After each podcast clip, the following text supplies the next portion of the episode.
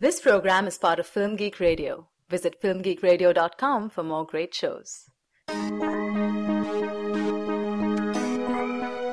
Don't change that dial. It's time for Navigating the Newsroom. Here are your hosts, Andrew and Andrew.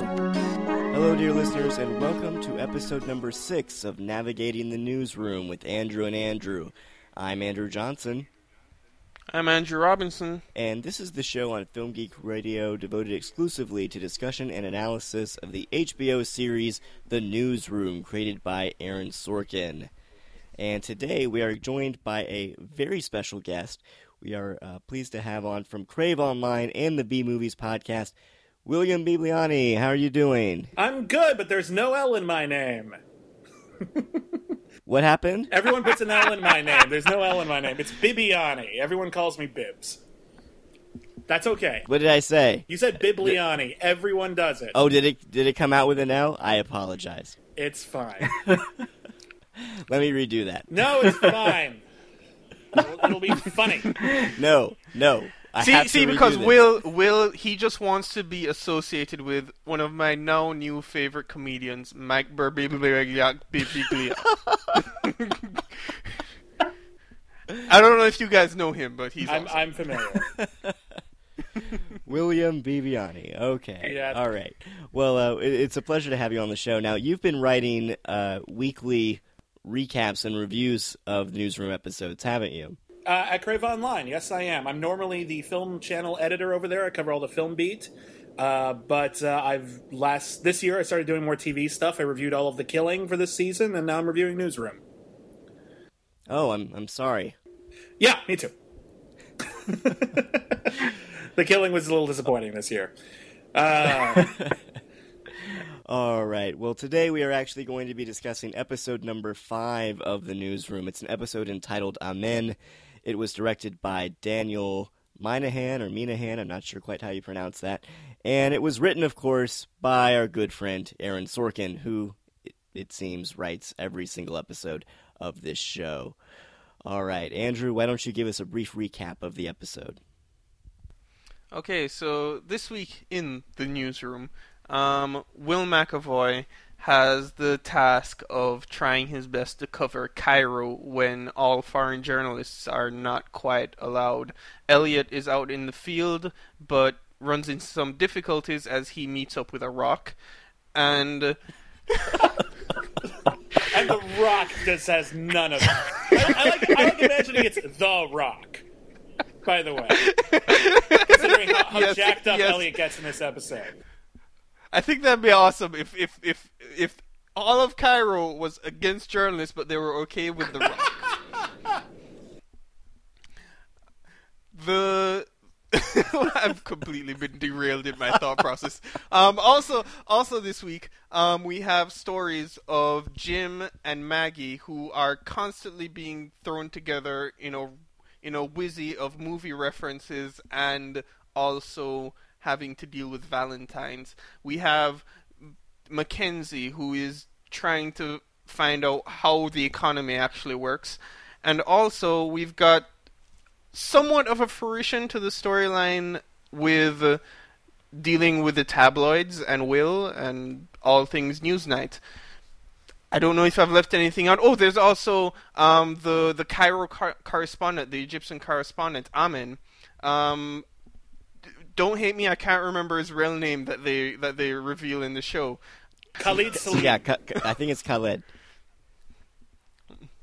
Um, and I think that's about all that happens this week. Is there anything I left out, guys? Uh, that's the gist of it.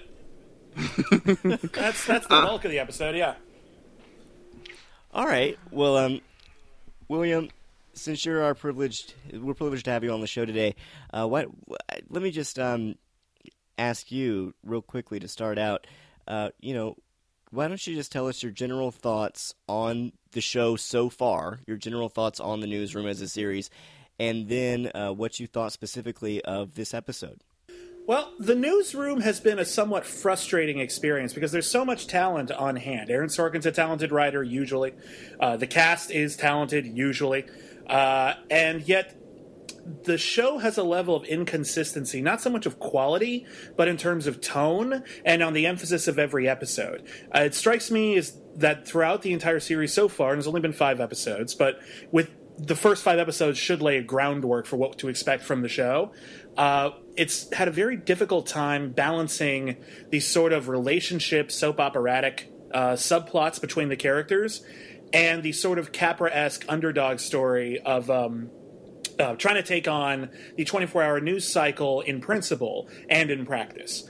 So, you know, we've had episodes where the balance has been really heavily on the journalism, uh, uh, the 112th Congress, uh, which covered a really enormous span of time uh, and focused mostly on uh, the sort of the principles of the newsroom and, and who they're going up against, introducing a villain finally. But then we've had episodes um, like Amen, which are more even-handed. Mo- there's as much relationship crap as there is sort of uh, you know can we do the news right? How do we handle the story fairly? And these sort of day-to-day operations uh, within the actual uh, Atlantic News Network or, or something like that. What's it called? What's it again? It's ACN. What's the ACN stand for? Atlantis Cable Uh, News. Atlantis Atl- Atlantic Cable News. All right, there you go. Uh, so you know this episode. It's an interesting episode because I thought last episode was just spectacularly awful. I mean, just really honking bad. It, it was. Um, Yeah. I, I was really taken aback by how they could do an entire episode about how focusing on people's personal lives distracts from the greater issues uh, involved in the lives of the audience. Uh, and doing that in a show that does the exact same thing and focuses so much on their personal lives that the greater issue of the episode is completely lost. And I just was like baffled by the entire. And yet, this episode seems much more conventional in a lot of ways. Here's the story of the week: we got the the the, the revolution, the the military coup in in Egypt. All right, we got a new uh, we got a new correspondent. He's been kidnapped, and we got to deal with that. Meanwhile, in subplot land, you know, Maggie and Jim will they ever get together? Uh, you know, they're they're trying to figure out Valentine's Day, and the uh, the subplot with Nina, you know, sort of attacking them from a gossipy perspective.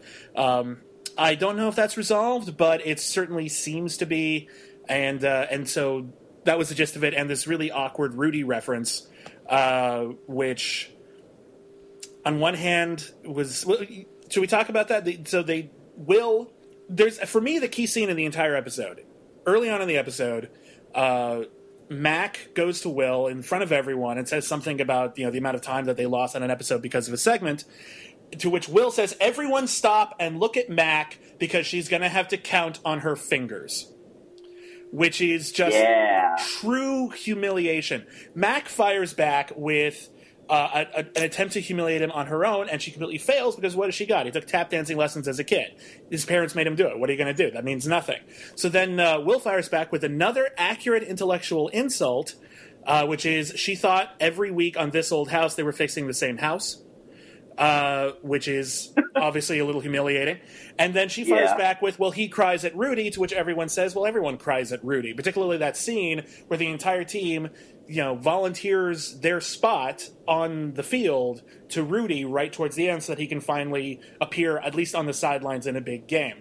And then later in the episode, uh, after Will uh, ponies up out of pocket $250,000 to get Amen uh, back safe and sound. Everyone in the office lines up outside his office with a small donation to try to help alleviate the financial burden of that. Uh, and it's this big Rudy moment. Um, and on one hand, that almost works because they established that Rudy was an emotional thing to Will. He actually like it would actually mean something to him to do this reference. On the other hand, they are kind of just stealing the ending of Rudy and sort of justifying it. Almost, I, I'm curious whether which came first. We're gonna say, well, Will loves Rudy. We're gonna make everyone uh, do an homage to a scene from Rudy uh, to, to show their appreciation to Will. Or you know what movie I love? Rudy. We should do the ending of Rudy and justify it somehow in the episode. And I'd be very curious to hear like what came first, the chicken or the egg in that instance. But again, for me, the thing that's just frustrating is this annoying tendency to sort of waste Mac as a character because she has she was introduced as this sort of driving force behind the new uh, uh, newly moral newly ethical newsroom or the news night i guess is the show on the actual series, uh, and yet ever since there have been constant sort of attacks on her intelligence and a tendency to turn her into something of a buffoon. And even her role as like the show's conscience, as sort of Jiminy Cricket, we got to do the right thing. Even Will has taken that up. Will has totally usurped that role as the paragon of virtue because he actually has more to lose. I, I think you're I think you're absolutely right about that in terms of Will finally taking up that mantle.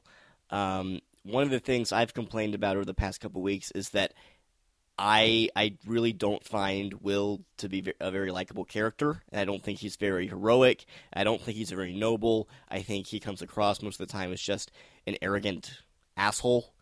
Um, and I think this is the first episode in which I finally found myself going, okay, Will, you're a nice guy. You're actually doing some. You're you're actually uh, looking to other people, and you're actually saying some nice things about them and looking to support them. And for once, your mind isn't only on yourself. And so, for the first time, you know, so far in the series, I actually found myself rooting for uh, Will instead of Mackenzie. So I think you're right. That transition has finally occurred, and I'm not sure what that means for the character of Mackenzie. I just I don't see what function she can do on the show if everyone is every there's a scene in this episode where Will uh, is defending Mac and his entire crew from Nina, saying that they're real journalists. And in that speech, he describes her as, quote, a grown woman who has to subtract with her fingers. That's him defending her. All right? And this entire episode, we reveal that, you know, this woman who is in charge of uh, supposedly one of the biggest news shows on the air knows literally nothing about the economy, like literally. And on one hand, right. it's, it's, it gives Sorkin an excuse to catch the audience up and explain uh, uh, the whole Glass Steagall Act and everything like that, which everyone should know about. Uh, but why did it have to be Mac? A few months ago, I agreed to appear on a panel at the Paley Center called Is TV News Equipped to Cover the Economy? Excellent subject. I think so, but here's the thing. Yeah. I'm not equipped to cover the economy. I don't know anything about economics. I'm sure they're not expecting you to be an economist. You're a producer. Yeah, but what I'm saying is I don't know anything about the economy. Nothing. I never studied it in school. I never read the business section. I never reported economic news. You've been producing economic news. We've been doing five minutes a night for months. Yeah, I just set aside a five minute block and let you and Will go at it. You've been approving the subjects. I trust you. What does that mean? I pretend to read what you give me and then I nod. Okay. Have you been listening to her? I have been listening very closely. And? I do not understand a word you're saying. Kenzie. Can we save the scolding Thomas Friedman?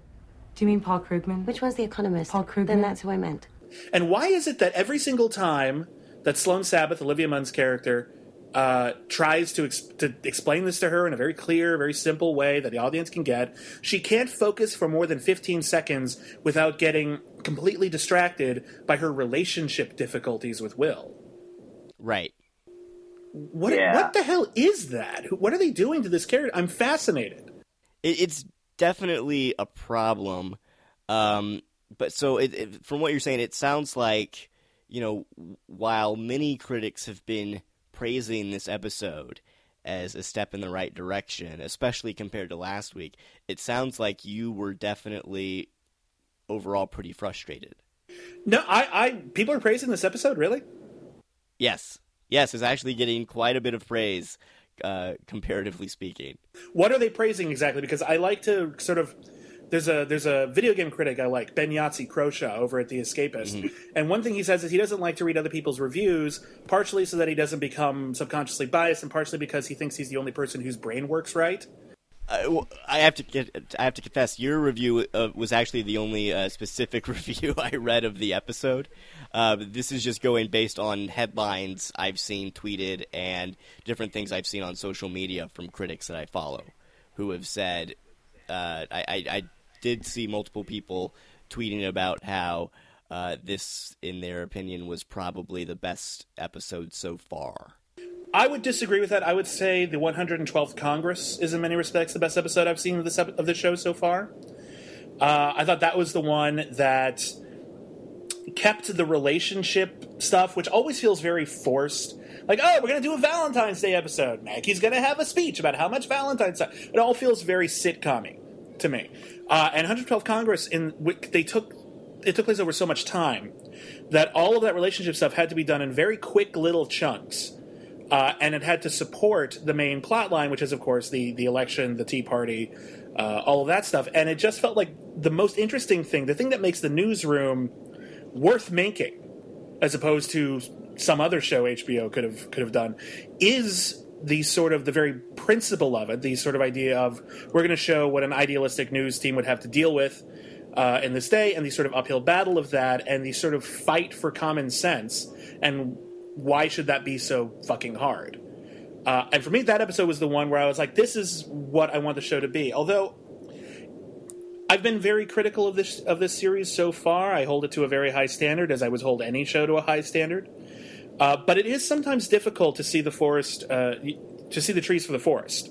When you're watching a show, especially one that's serialized like The Newsroom, or as opposed to something like Law and Order, um, that is sort of, you know, it's the first season, it's kind of discovering itself. And there are a couple of different things at play here, and I have a feeling that what some people like about the newsroom is what I might hate about the newsroom, and vice versa. Some people might like the relationship stuff more than the actual A plot with the sort of Capra esque underdog news team, uh, and that's not me. Um, one of the things I discovered when I was reviewing The Killing of this last season was that I had kind of been judging it as more of a cop story based on a single character's death, and in sort of a Twin Peaks way, how that was expanding and forcing everyone to learn about the people in the world around them. When by the end of the series, what became more clear was that the entire show was about local politics and the impact local politics had on people on a very individual ba- basis to the extent that it can relate to someone completely unrelated to that system's murder.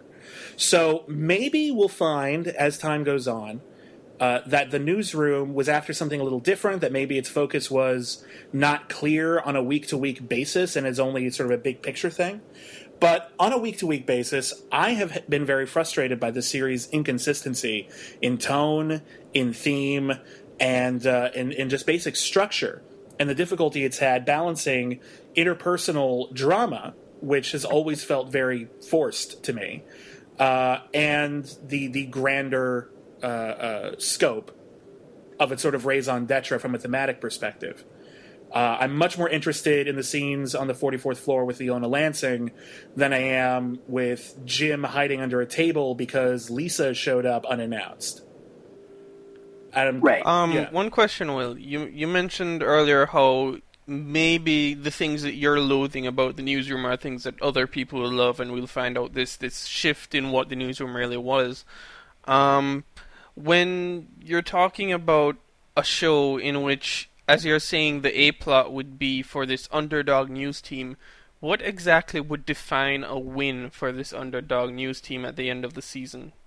Well, for me, I, I think they've actually kind of put themselves into a little bit of a corner by setting it a couple of years in the past, actually. Because by setting it a couple of years into the past, we know that they didn't succeed. The news is still broken today. So they can't succeed. And what we're kind of left with is they're going to have to be perpetual underdogs throughout the entire series. They can't just tell, you know, the news just can't change. It never will. So we're looking at a tragedy uh, on a weekly basis that is being sort of doctored up and sort of being being painted as an inspiring story. But the only way I can see the series ending is with everyone moving on, uh, having sort of, you know, they, they might be proud of their accomplishments at news nights, but overall rather failing. Um, and there's and that's one of the things I liked about the 112th Congress. It was a very bittersweet episode in a lot of ways. Despite all the efforts they had to expose the Tea Party, look who kicked ass in that election. Um, so from the perpetual underdog is really where this s- series lives, where the drama lies. The idea that uh, we're always going to be fighting, and even if we succeed on a personal level, we are also going to fail. Uh, and but we're doing it anyway because of the sheer principle of it, and that matters, particularly in a journalistic milieu. So, yeah, I don't know if there is any sort of victory uh, in the cards for these characters. I think any victory they have is going to be a personal victory, and it just frustrates me that the personal stories that we're getting through these characters, with a few exceptions, Neil is obviously has a very idealistic view of the news, uh, but for the most part, all the personal stories are based on who are they going to date I mean, okay, it's it's kind of harsh, hard that a lot of the personal stories have to do with relationships and dating. In that we're dealing with is Jim and Maggie ever going to get together? Is is Will and Mackenzie ever going to get over their fact their their whole thing and finally realize they want to be together again? Uh, what the hell is this Wade fellow doing in my newsroom? All of these things are kind of kind of I, I don't really want to say weighing it down because I'm one of the few people who, from time to time, especially with this episode, I'm enjoying the the the fun of that for the moment. Um, but since you since you said uh, since as you said that any victory that comes out of this show will have to be a small personal victory, almost to the effect of Charlie Skinner telling a a morning show talk ho- a morning talk show host to go to the commercials immediately or he will be found in a trunk somewhere. How can you see anything other than other than these relationships being as big a part of the newsroom as it already is? Well, I would like that personally. I think everyone has and well, if you look at a show like um, Lost, for example, and that show was about everyone's in an interesting situation, and then we learn through flashbacks what's going into that. And while we did have romantic subplots, but it was largely, you know, everyone's subplot was in some way based on their principles of them as a character. Sawyer was very uh, self-serving. Is he gonna, you know, be able to overcome that and think of the good of everyone involved on the island? Uh, is Jack ever going to be able to get over his control issues? Um, is Kate ever going to be able to not screw anything up? Uh, so here everyone's kind of interlocked. Everyone sort of agrees with each other, at least now, finally, on the principle of the thing. And as a result, uh, the the main cast, all that we have left for them, really, is this very artificial melodrama of who are they going to date. I mean, if, even if you look at Jim and Maggie, who have an increasingly good amount of chemistry, and I like both of those actors, particularly Alison Pill, a lot. Um, if you look at how the relationship started, it started with Mac going to Jim and saying, "You see her, you should fall in love with her." That's not good Yeah. romance. That's not like you, you know. That's not. they're- didn't start off with like hating each other and like because if you look at like the great like TV romances or any great romance really, like, like very few exceptions. Uh, they start off with two characters who you can't imagine together, and then they they end up you can't imagine them apart. And that's if you go to something like Moonlighting or even like uh, Ted Danson and um, uh, oh, I forget her name, Shelley Shelley Long on Cheers. All right, there's there's a there's a dynamic here, whereas every Sam and Diane. Thank you. Yeah, that drove me nuts. Thank you. Uh, but here, it seems like such a foregone conclusion because you see her in the first episode. We've gotten to like Don more over the course of the series, I think. But as a boyfriend, he's kind of a dick. He was really manipulative last in the last episode uh, to a very monstrous degree in some respects. Um, certainly a very Machiavellian one. Uh, it seems so inevitable that what I'm waiting for is sort of like what happened on Buffy the Vampire Slayer, uh, where you know that Xander and uh, Alyson Hannigan's character's name is Willow. Willow. Thank you. God, I'm so out of it today. Uh, you know that Xander and Willow are going to get together from the beginning of the series, and then by the time they do, the situation has changed in such a way that getting together makes it more dramatic. They're technically cheating on people, and then the guilt of that keeps them together further. And then when they're finally free to be together again, she finds out that she's gay. You have to establish uh, roadblocks for this relationship. And the roadblocks to the relationship in the newsroom are very forced. She's in a relationship that we know has got to end sometime because she's a strong woman and she she's going to grow out of this sort of um, not quite dependent, but certainly not level-headed relationship with Don. Um, and and but but is he going to wait for her? He's already dating Lisa, but he doesn't really care about her that much. Um, to the extent that when when he Maggie talks about Valentine's Day, he assumes they're talking about the two of them. She knows he's in love with her. He knows that she likes him a lot. This is seems so inevitable that it's not very interesting. And then we have Mac and Will, and that the whole thing is like, oh, when are we going to find out their backstory? Oh, second episode. And she's going to email it to everyone. Oh, how hilarious. And, you know, again, it feels rather inevitable, and we're just sort of waiting for the other shoe to drop as opposed to we, not being able to imagine them getting together. It just seems like we're kind of filling time until they do. because there's not enough interesting interpersonal character drama going on separate from that. There's no one's arguing principles. No one's. It, that's all done. Everyone's together. Everyone agrees, and now it's just who's everyone gonna fuck. Right. Okay, I, all right. I, am still I'm still waiting for uh, Charlie to ultimately win the day by seducing Leona and uh, you know fix everything. I, I, think that I think that you know that's the relationship I really would like to see. And here's what uh, I want to see: it's HBO explicit Game of Thrones sex scene with Sam Yeah. Waterston and Jane Fonda. All right, you you talk about the the classic um, romantic archetype in television, um, Sam and Diane, and I thank Community for cementing that relationship. Those those character names in my head because I would never have remembered it if it wasn't for that joke in Community.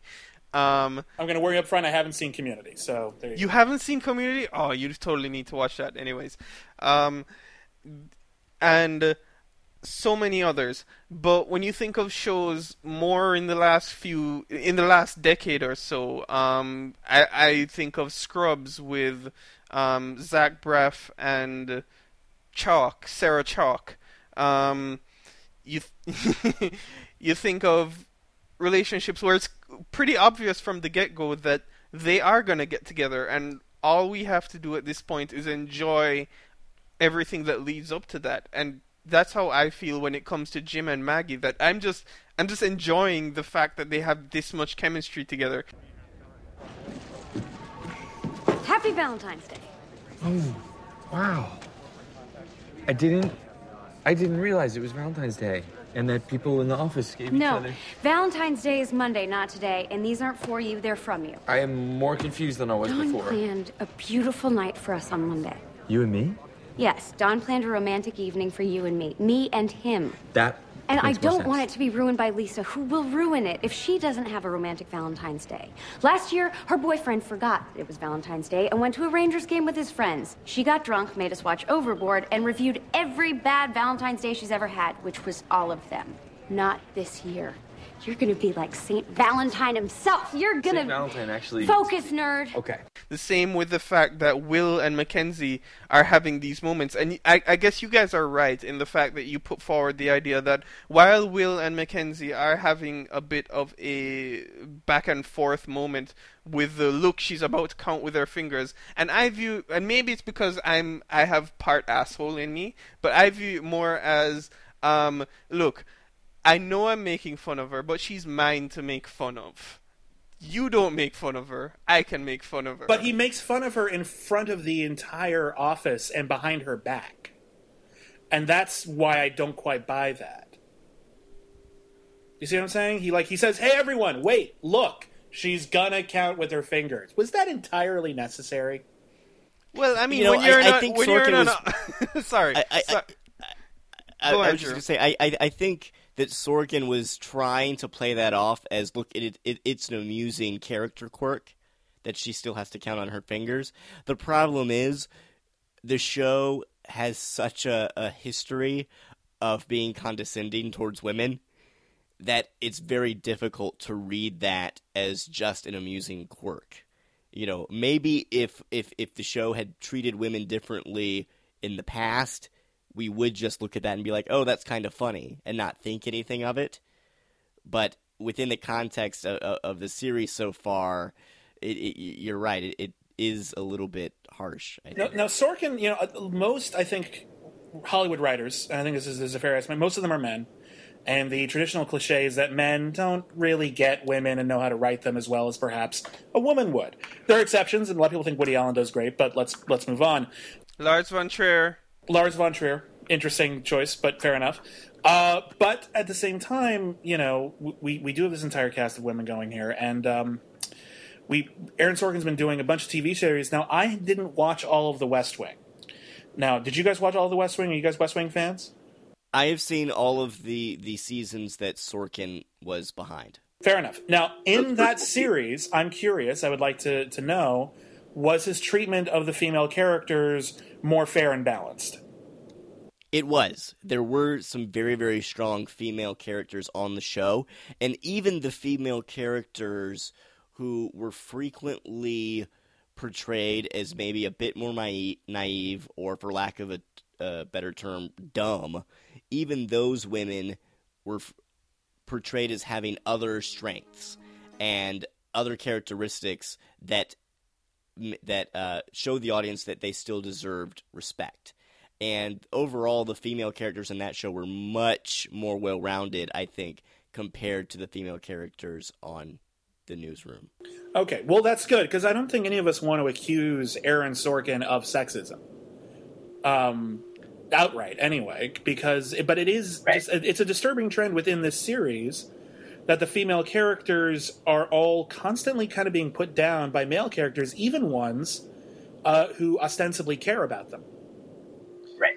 And I'll give I'll, I'll give some exception to Olivia Munn, uh, whose character is, is built up as intensely intelligent, and I, I, I almost wonder if it was sort of in a reaction to the idea, oh, I created all these characters with all these flaws. I should create a very smart woman who has no skills whatsoever in the romantic milieu and maybe never will. Uh, but again, they also have no idea what to do with her either, and she spends this entire last episode explaining things to the audience, very right. forthright. Um, right.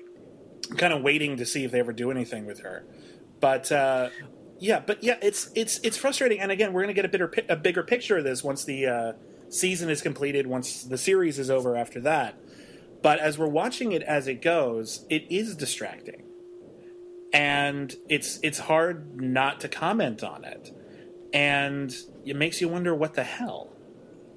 Right, I, I, that's one of the the main topics I think that has come up over the course of of this podcast over the past couple weeks is just that idea of how Sorkin treats women.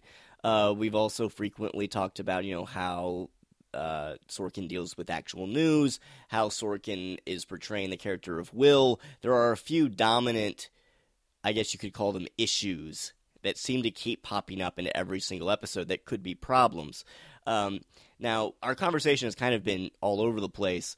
Uh, so, b- b- before we move on, Andrew, I want to make sure that you get a chance to, you know, definitively say what you felt about this episode. I, I got, I, I get the impression that you liked it overall. Is that correct? Oh hell's yeah! I love this episode okay. so much. What, I mean, what, what was it specifically about this episode that you that you really enjoyed? Because I remember uh, last week you were fully on board with Corey and myself in saying that last week's episode was absolutely god awful. So, so what switched it around for you this week? Um, I'd like to say that it had a lot to do with the relationship melodrama and the fact that I almost got to detach myself from everything that was horrendous last week and all of the problems I've had with the newsroom dealing with its coverage of the news and its condescending tone as to saying this is it being done right and able to enjoy basically the quirk that you guys are are, are somewhat just getting down on. Because I I just like even that moment we, we've talked about it already with Mac counting on her fingers. Like that put me in stitches, and I enjoyed it so much. Watching Will under the table, that was hilarious. Even I think the best, even at the end when we have the culmination of the Rudy scene, I was ready to tear up, and I do love Rudy oh so much. Um, well, so well, it, it's interesting you, you, you, you bring that up because I kind of feel the same way about the newsroom overall. In that there's something about the show where even though I'm frequently in the back of my mind going, "This is not good. This is not good. This is a problem. This could be this could be an issue. I, I don't think I should be liking this." Something about the way Sorkin writes it, and it, perhaps it's because it's so melodramatic and so grandiose, and it, it just it's easy to get caught up in it. I think so. Even though intellectually, I'm really not on board with the show most of the time. Emotionally, and just in terms of m- my enjoyment of it, I, I I'm kind of having a good time, and that was the same with this episode as well. I have a question. Would you say that you sure. are more in love with the idea of the show than the actual execution of the show? Absolutely. I, I, I think that's that's absolutely it. You know, even when intellectually I'm like, this is not working, I can still sort of appreciate what Sorkin is going for, um, and just kind of get it. For some reason, Sorkin I think, is very good at crafting situations in which, because they're they, they're so quote unquote feel good, and often a bit naive or optimistic or melodramatic, it's easy to get caught up in them. I think, and to just want to go along with it and hope for the happy ending along with the rest of the characters. Does that make sense? Yeah, it does. When you say that, though, I'm reminded of an abusive relationship. Oh, sure in, in, in, that you know oh yeah. I just it's so good. And I, I, love the idea of being in this relationship with this series but it hurts every week. Every sunday it comes home and it hurts me. I think i think i have the, i have the best way to put this. And and i'm gonna i'm gonna have a callback right now. Earlier i okay. I, I, I alluded to mike birbiglia the comedian. And i've been like for the last three days i've been on a loop listening to his stand-up special sleepwalk with me. Um, have either of you guys heard it? I have not I haven't seen the special. I've seen the movie. You've seen the movie? Oh, I'm jealous of you. Um, yeah. And he t- he talks about this idea of when he was younger and he would see his father, and in the middle of the table he'd he, he'd ask him a question, and his father would get up in a rage and go, "I'm just eating this," and then he he'd be like, "Why are you getting so angry? Are you hungry?" Are you? And then later on, in he comes back to it where he has an angry episode for almost where where he can see that the other person he's having this episode towards has no clue as to why he should really be angry, and he recognizes the fact that he's just having that same moment that his father had earlier in his lifetime and that's how I feel this show is. I'm having my I'm having my anger moment, and I can recognize that the show knows what's wrong with me. It doesn't have reason to. It's just there, but I'm having my anger moment. But I can understand why the anger moment is there.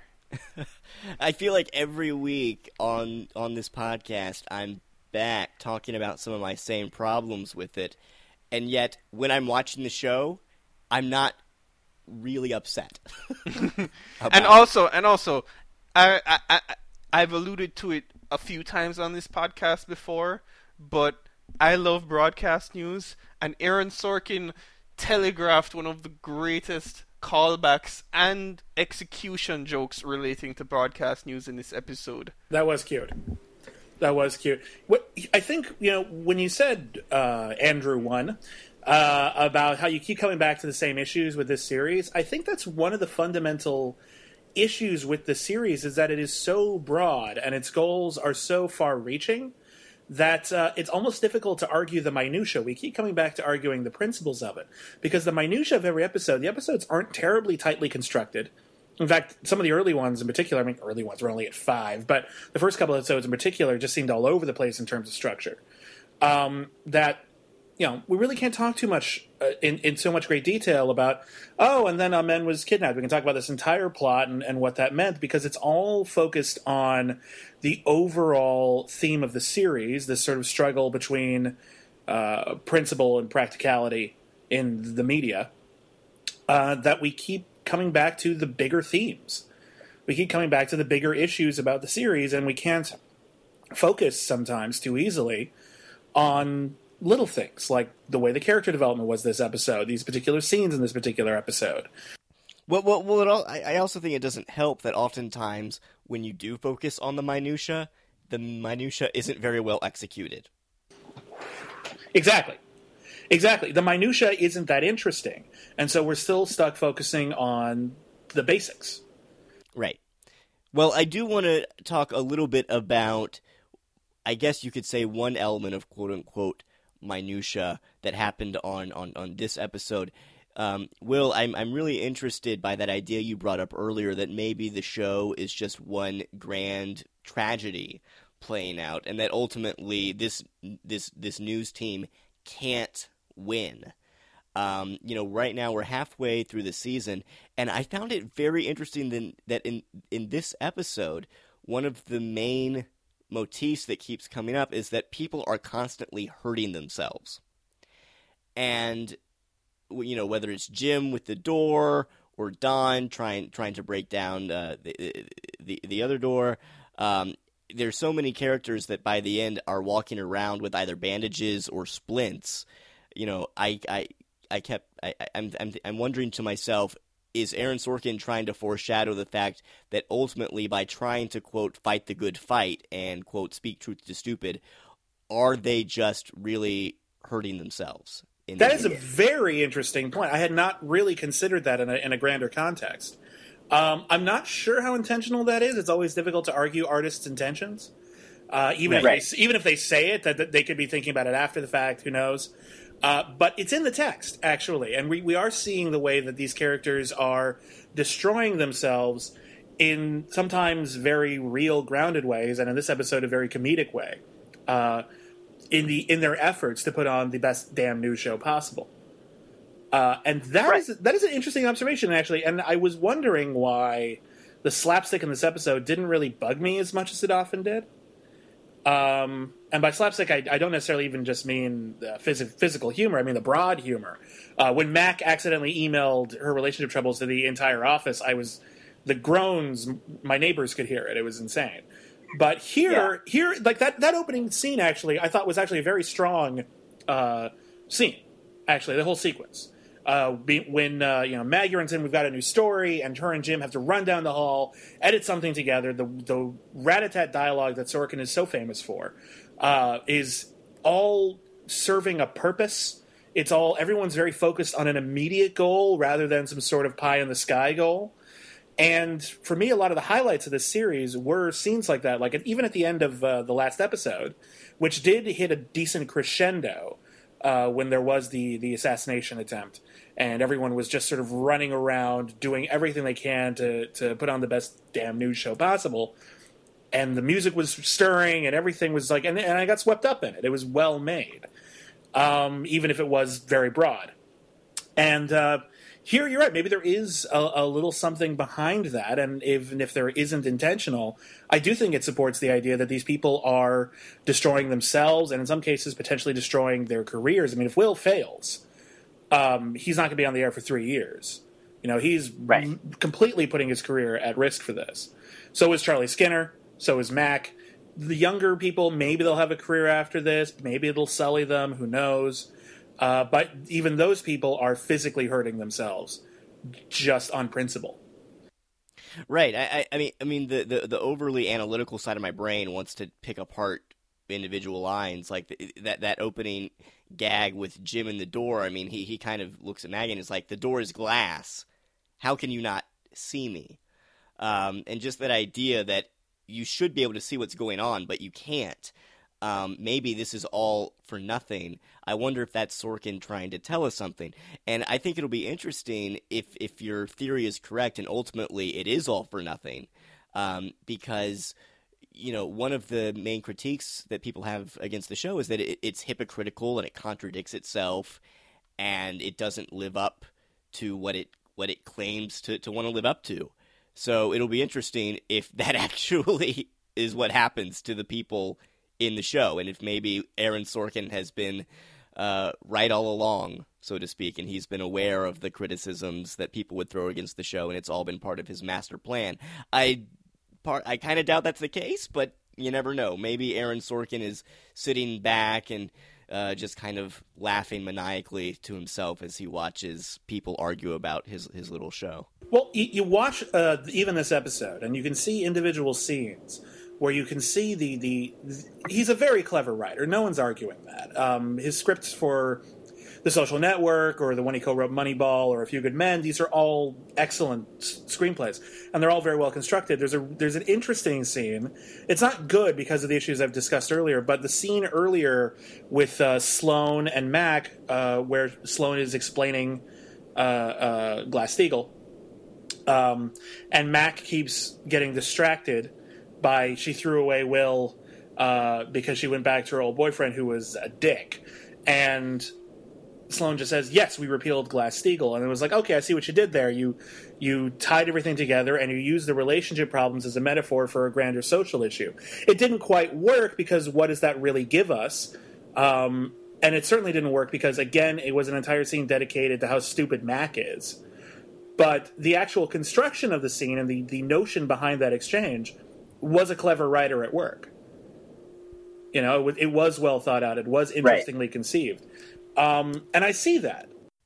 And I wonder if that's perhaps why week after week, even though in the back of my mind I'm I'm noticing all of these problems, I'm still going along with it because I can I can sort of see what Sorkin was going for. Even if it didn't fully pan out, I can see what he's going for and I, I, I like his intention. Right. There's there's a there's a principle I go by uh, in all of my reviews, and I mostly review films, uh, but I think it applies to anything, which is I'm always more interested in a noble failure than successful mediocrity. You know, if you can make the best, right. you know, oh, I have a weird neighbor uh, uh, sitcom in the world, who gives a fuck? If, on the other hand, you are trying to do something interesting and maybe don't pull it together at the end, or, or, or throughout the, the series, I am much more captivated by talented people trying something, giving it a shot, uh, and even if they come up short, at least we have something that we wouldn't have had otherwise. At least we had someone trying, and then you know, hopefully, it contributes uh, to the sort of melting pot of pop culture, and then maybe someone can improve on it later. If that makes sense. Yeah, yeah, I, that that makes that makes total sense. I, I think of something Um, like Lost. Lost was started out really strong, u- ultimately kind of fell apart a bit, but it was always trying. And I think that's why so many people stuck with it, even in the later frustrating seasons, is because it was different. And God bless them, they were attempting to put something on television that we hadn't seen before. Okay, so now I have to pose the question to you: Do you think the newsroom is different enough? I think the newsroom's ambitions are different enough. Okay. I think it is interesting to have uh, a series on the air that espouses uh, a sort of mission statement. Uh, and on one hand, yeah, you're shooting yourself in the foot. If you can't live up to those ideals, if you can't illustrate those ideals effectively, it's going to fail. But uh, it is in some ways propagandistic, but it's propagandistic towards um, a principle I don't think too many people are bitching about. The idea that the news should be legitimately fair and balanced, and not just fair and balanced because the other uh, networks are focusing on this political party and we're focusing on this political party and becomes fair and balanced overall. The idea of we're just going to let the truth come out. That is the fundamental principle of journalism, really. Um, and the idea of turning that into a weekly drama is fundamentally dramatic. It really, really is. It is an underdog story. I feel like the first few episodes really stumbled because they hadn't had established an antagonist for that. Like the what what are we going to do if we if we fail to put on this new show? The risk is we're going to get higher ratings. Oh no, what could be worse? Now that there are stakes involved, I'm much more compelled, and I think uh, the idea of this Capra esque, uh, uh, pie in the sky dream of an ideal world of journalism is something that keeps you coming back week after week, and you're just if only because you're hoping that next week they'll nail it. Right. Okay, um, I have a question, right? Um, the uh, Corey spoke about this last week on the episode, and I don't know, Andrew, if you've listened to it or will. Um, Sorkin did an interview on the Fresh Air NPR podcast. Did either of you give it a listen? I have not had a chance to listen to that yet. Um, Will, I didn't hear you. I, I missed that one. No. You missed that one. Well, Sorkin, uh, as you said, always you're you're always interested in a noble failure rather than um, successful mediocrity. Sorkin came out to admit all of his faults in the fact that a lot of things which I've heard a lot of people, including you, Andrew, complain about this show being um, completely condescending, completely utopian in a way that it refuses to refuses to accept reality in the news and also to deal with a lot of the story issues. Sorkin comes out to talk about the fact that when he's writing, he knows his failures are in story. He knows all of those things, and he knows that he's writing from a position of hindsight, in that he is able to have this condescending tone and tell people how they're doing it wrong, and live in a world uh, of, of almost fantasy, even though it's in a pseudo reality, as if it's a pseudo reality. And does that fact somewhat negate all of those problems that you have with the show and let you let you go with okay he's assumed all of these things let's let's give it to him and let's enjoy all the rest that this show has to offer in the way that everyone will sit down and enjoy the the the the story of Walt and Jesse in Breaking Bad? um, I, am I'm going to take this one. Uh, my response to that is no, no, it doesn't uh, really change anything for me. I, I respect him, I do, for coming out and saying. Uh, you know, I, I acknowledge that the show has these problems. We accept these problems because they're in service of this other thing that we're doing. That is perfectly reasonable and good for him. Uh, and I think you'll find that almost any show, even the best ones, they do have sort of inherent flaws. What matters is how they overcome that, and they make it clear to the audience from the get go, preferably, but hopefully very soon, uh, what the series is trying to be, and they focus on the qualities that make that emphasize uh, the series' intentions over the series' potential flaws. And what we are seeing here on the newsroom, at least from my perspective, uh, is difficulty in balancing that. Difficulty in balancing you know in, in, sort of emphasizing the stronger qualities inherent to the premise versus the sort of versus the kind of things that keep the newsroom from working as a traditional show in many respects. You know the, again the, the, the romantic subplots distracting from the grander plots and sometimes vice versa. Um, you know when you're dealing with a show that is trying to create a, a um, almost a superhero version of a news team. People who are you know espousing ideals that maybe even they themselves can't live up to but that's rather the point. That's all well and good. You need to present a show that makes it difficult to miss that. And here we are seeing show uh, episodes where there are constant niggling distractions uh, that prevent that show from being clear every single week uh, I, I, admire him. I do. I think a lot of people are afraid to admit fault, particularly while something is still on the air. Uh, and you know, I, I, appreciate that he isn't just saying the show is perfect. You're all wrong. But at the same time, admitting that you have faults doesn't mean that you no longer have faults.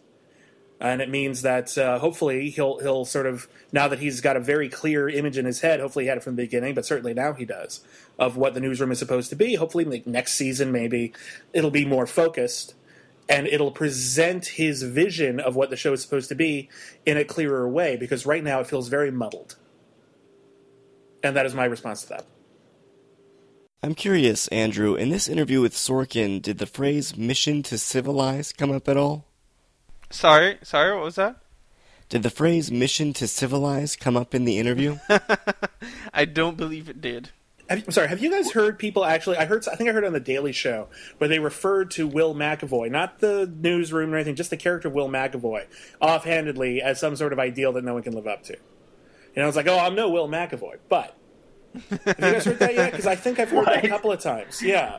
Uh, that doesn't make any sense to me because I don't think we've seen that Will is someone worthy of living up to yet. I think I think in the in the public image that they're portraying, not so much the, the page six, but the, the newsroom, the actual show that we're not really seeing. We're not really seeing hundred percent as we would if we were watching it as the Daily Show or as a CNN broadcast. I think that is what they're referring to as who they should be, who they think they're living up to or trying. I guess, to. but that's not what we've really seen on the show so far. I mean, we saw a little bit of it, thankfully, this episode, and it will be interesting to see how things continue. But uh, one of the last things I want to touch on real quick is the character of Neil, because Andrew, last week we talked about Neil and the whole Bigfoot incident and how his character has been developed so far, and uh, his character. His character got a lot of screen time this episode and had a, a lot of stuff to do. And uh, personally, I was thrilled. I was glad we got to see Neil get heavily involved in creating the actual news and tracking down a new source and working really hard to make sure Newsnight is putting out a quality program. Um, as I said last week, I feel the whole issue of Bigfoot and that little quirk that he has. Uh, I feel like that would have been better if we had learned that after an episode like this one, where we really get to see him prove his his worth, essentially. Uh, Will or Andrew, do you have any thoughts on that?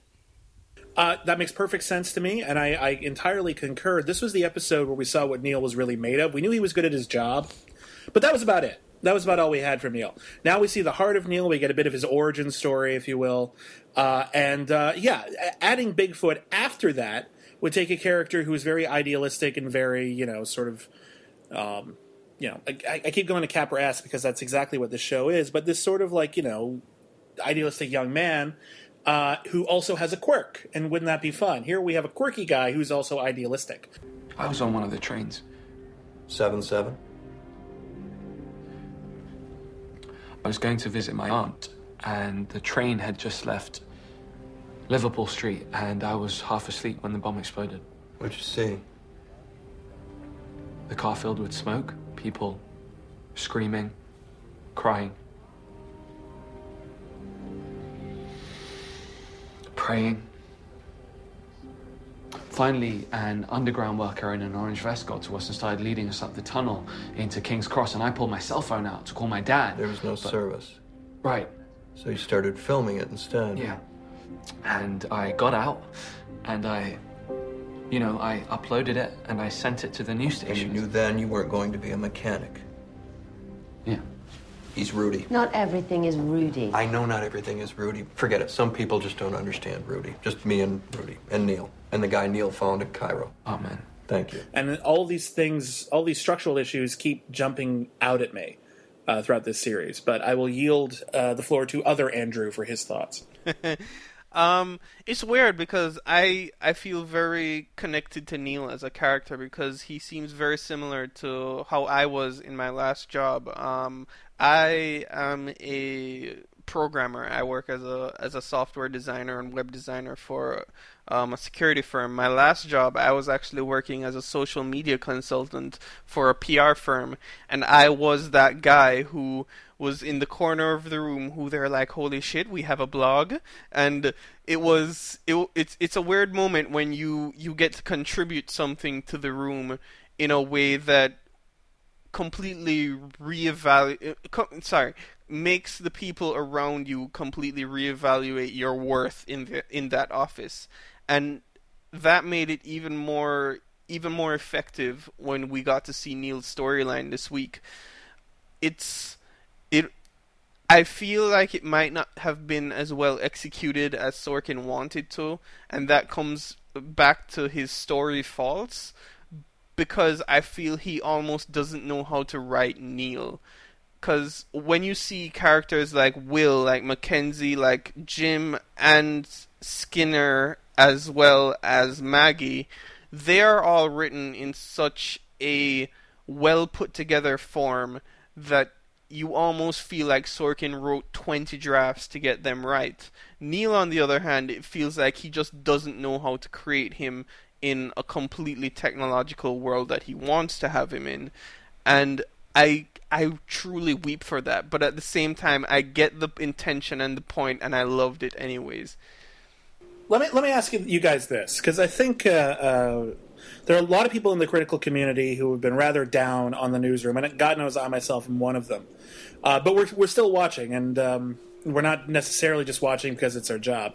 What are you guys actually enjoying about the newsroom? What what do we? Let's just speak positively for a second. Let's be constructive. What do you guys like about the newsroom in general? Well, I've been overall fairly positive about the show, I think, on this podcast. And just when I've talked to people about it, I like the show, even though I agree with critics who said it had some major issues.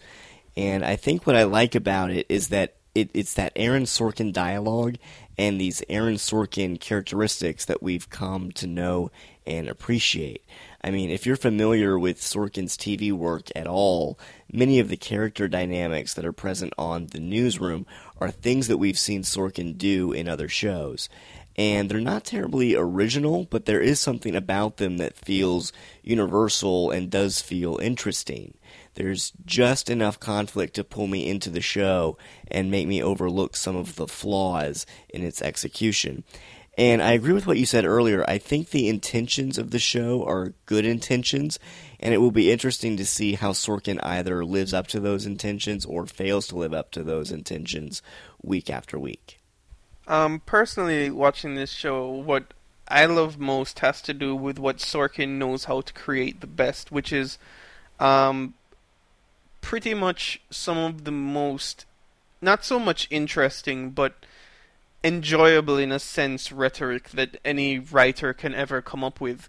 Because there one of the things I enjoy truly in in life in general is when I can get into these open discussions like how we're having today, and not so much like right now, but there are there have been many cases in my lifetime in which someone says something which you hear and you go, "That's not right, sir," and you then follow into a moment of some a form of edification, but at the same time a form of I'm I, I almost am afraid to say because the internet will attack me for such things a form of humiliation in which as Sorkin has always said and I quote speaking truth to stupid and on a mission to civilize and having that tone in such a way it's entertaining for me. And that's where i find entertainment in the show in all of those moments which is why things like in this episode when we're talking about mac counting on her fingers that i find hilarious and i enjoy it. I can see how condescending it is. I can see how bad it is when he's talking about women but it makes me laugh and that's what i enjoy. All of those sorkin-esque moments which make me laugh well, well, for me, so it seems like you're yeah. saying it's terrible and you love it because it's terrible. and as I've mentioned on the podcast numerous times, I accept this about myself, and I already know that I am part asshole. okay. uh, for me, there's something I, I, might be misattributing this quote. I always feel like I am. I think it was Alfred Hitchcock who said, um, "Any character you like them if they're good at their job." And for me, the peaks of this show, when this show is good, like even if it's just for a scene, this show can be really good. And for me, those scenes tend to be when everyone is doing their jobs, running around, you know, really focused. Like at the beginning of this episode, when everyone's just focused on getting this episode done in time. Um, the pacing is right. Sorkin's dialogue feels entirely in place as opposed to some of the occasional relationship banter where it feels a little out of place. Uh, and this when you compare that to the when you combine that with the underdog story at hand, I am roused. I am legitimately roused by this show, and that's a hard emotion to, to get out of someone. Uh, so that for me is seeing what happens when the show is firing on all cylinders, and the hope that they're going to be able to do that with greater consistency. That keeps me coming back week from week. That and the inevitable Jon Stewart cameo we're going to get is just I'm just waiting for that to happen. I am begging, hoping uh, that that's because seriously, how are they doing all of this and the Daily Show isn't talking about it? How did the Daily Show? Oh, that's true. I uh, I never even thought about that. How would the they need they need the rights from Comedy Central, and that's tough. I mean, they're only HBO. They only put on shows like Game of Thrones. True that, true that. But if you're making when was the rally to restore sanity? Was that 2010? Will that be? Popping up on the show? Uh, well, we're already past 2010. If you'll, if you'll realize, we're in February 2011 now. The show is very rapidly okay. catching up with the present day, and I'm very curious how they're going to handle that. Uh, but for me, I just thought I remember thinking themselves in the second episode. Was the second? No, I think it was the first episode. The the episode where Will very awkwardly threw in a Sarah Palin moment. Uh, where he sort of just apologized right. for her. How did the Daily Show not rip that to shreds? Look, guys, I'm looking forward to season two when they can finally start making up news as opposed to pretending that the news is like this. Yeah, they're Monday morning quarterbacking. It's very easy to say all this stuff when the facts came out months or years later, uh, uh, and you can just have the characters be right all the time. Uh, so it will be interesting I, to see what happens if they catch up and they do have to start making stuff up or playing off of scenarios where they don't have all the facts readily at hand. You know, I think you may have just come up with a great idea for a spin off series. Let's get a fake Jon Stewart type character who says, I'm going to make the best new satire show that's ever existed. And uh, he's going to tackle Will McAvoy. Oh, no, I get. On a, si- on a side note, bringing up um, Jon Stewart, I was listening to the WTF podcast and they had on John Oliver. And if you don't know him by name, he is the British guy on um, Community as well as The Daily Show, and it was it was so interesting to hear him say something that I've always been curious about when it comes to that show, in that they have all of these correspondents who they send out to all of these actual real events, which are most of the time worthy of real news coverage, and they think to themselves, I'm here with the intention of making fun of this. Basically. Like, how weird is that? Like, these are people who can all appreciate how all how in awe this event really is, but their whole intention is just to make fun of it. I feel like they're not. Well, you could say that arguably that's Will's goal on the newsroom. Not necessarily to make fun of it, but to poke holes in certain institutions and certain ideas, and he, he's naturally going to approach the news in that way. Well, I, I also think that the Daily Show is in, it, it's in many ways like the newsroom because the Daily Show doesn't so much lampoon the actual news so much as it does the media's coverage of it most of the time. No, yeah, I mean the Daily Show has a lot of value to it because, as well as the Stephen Colbert Show, but it's just this weird approach that they have to it sometimes, which which which makes me have that thought, which I was happy to hear on that podcast with John Oliver. Yeah, well, I just again, I just think that that particular juxtaposition, that particular parallel between the series, makes an inevitable crossover. Uh, uh, well, I hope it's inevitable. It makes me hope that that's an inevitable crossover because you know, even if they just put Jeff Jeff Daniels on the Daily Show in character, uh, how great Right. would that be? How great would that be? I think that'd be a fascinating thing to do, uh, and I hope you know at some point they at least comment on it. They could even just say, you know, did you hear about what happened on the Daily Show? Because they do mention. You know, they, they keep talking about other news anchors, for example. They talk, they keep referencing like Cronkite and everyone. And I'm like, and in the first episode, it's like, yo, know, I think of Cronkite, I think of you. I am paraphrasing. That is not the exact line, but he does compare Will to Cronkite, and I'm like, really? That's a lot.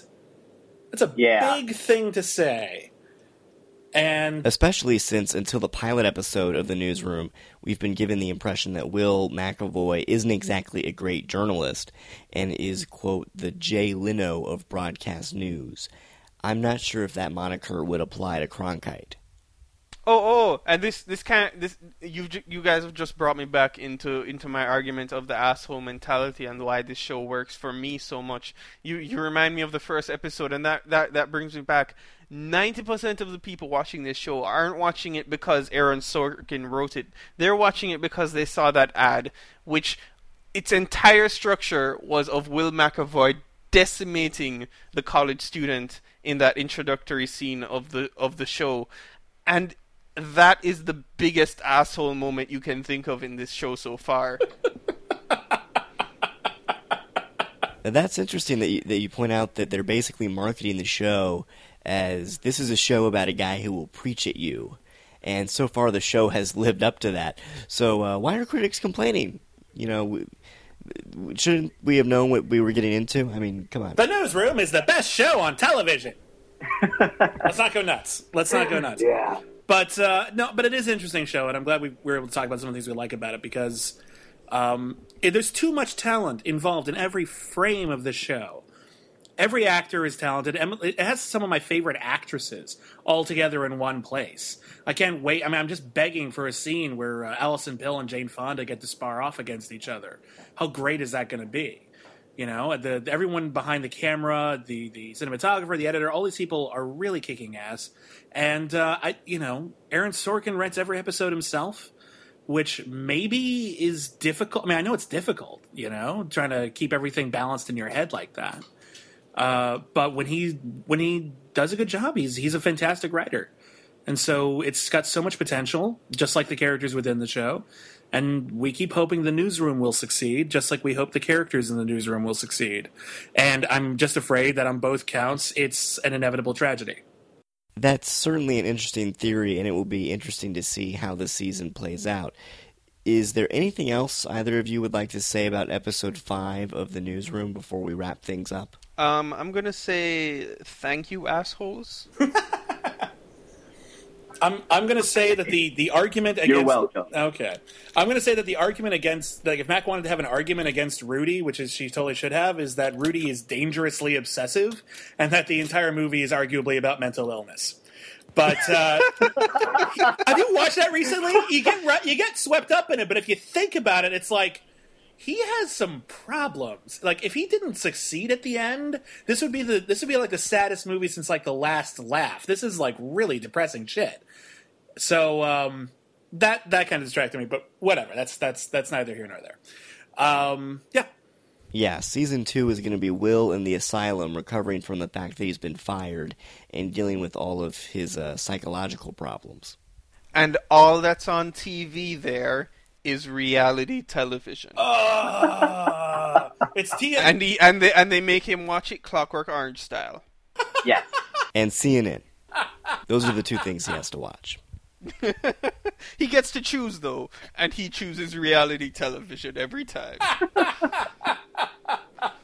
They're like Jersey Shore or CNN. He's like Jersey Shore, Jersey Shore.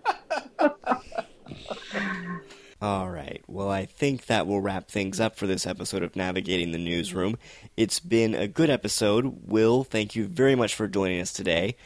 Tell me, where can people find more of you and your work?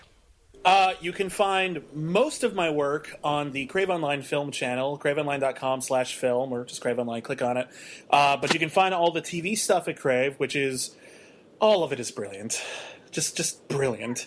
Uh, but you can find that on the Crave Online's TV channel, which you can also find from the main page or craveonline.com slash TV. And you can also listen to my podcast, the B Movies Podcast. That's three words, all in the title. Uh, you find us on iTunes, subscribe. We'd love to have you.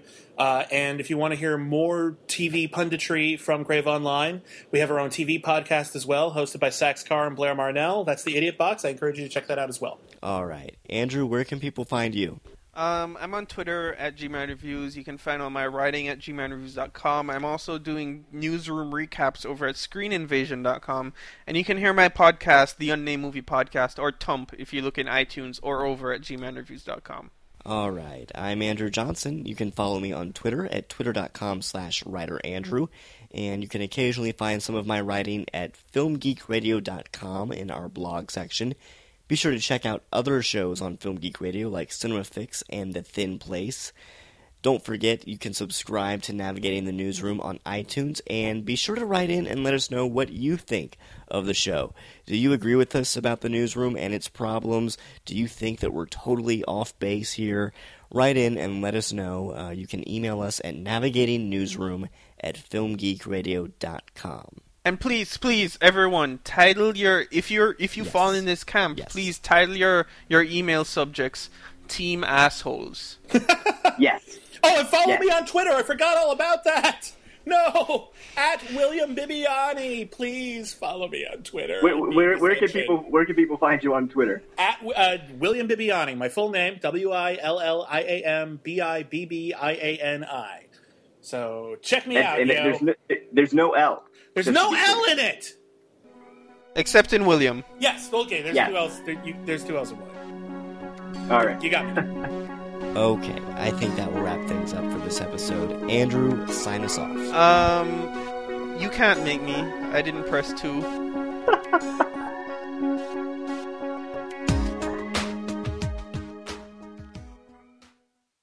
This has been a Film Geek radio production. Film Geek Radio. Yeah.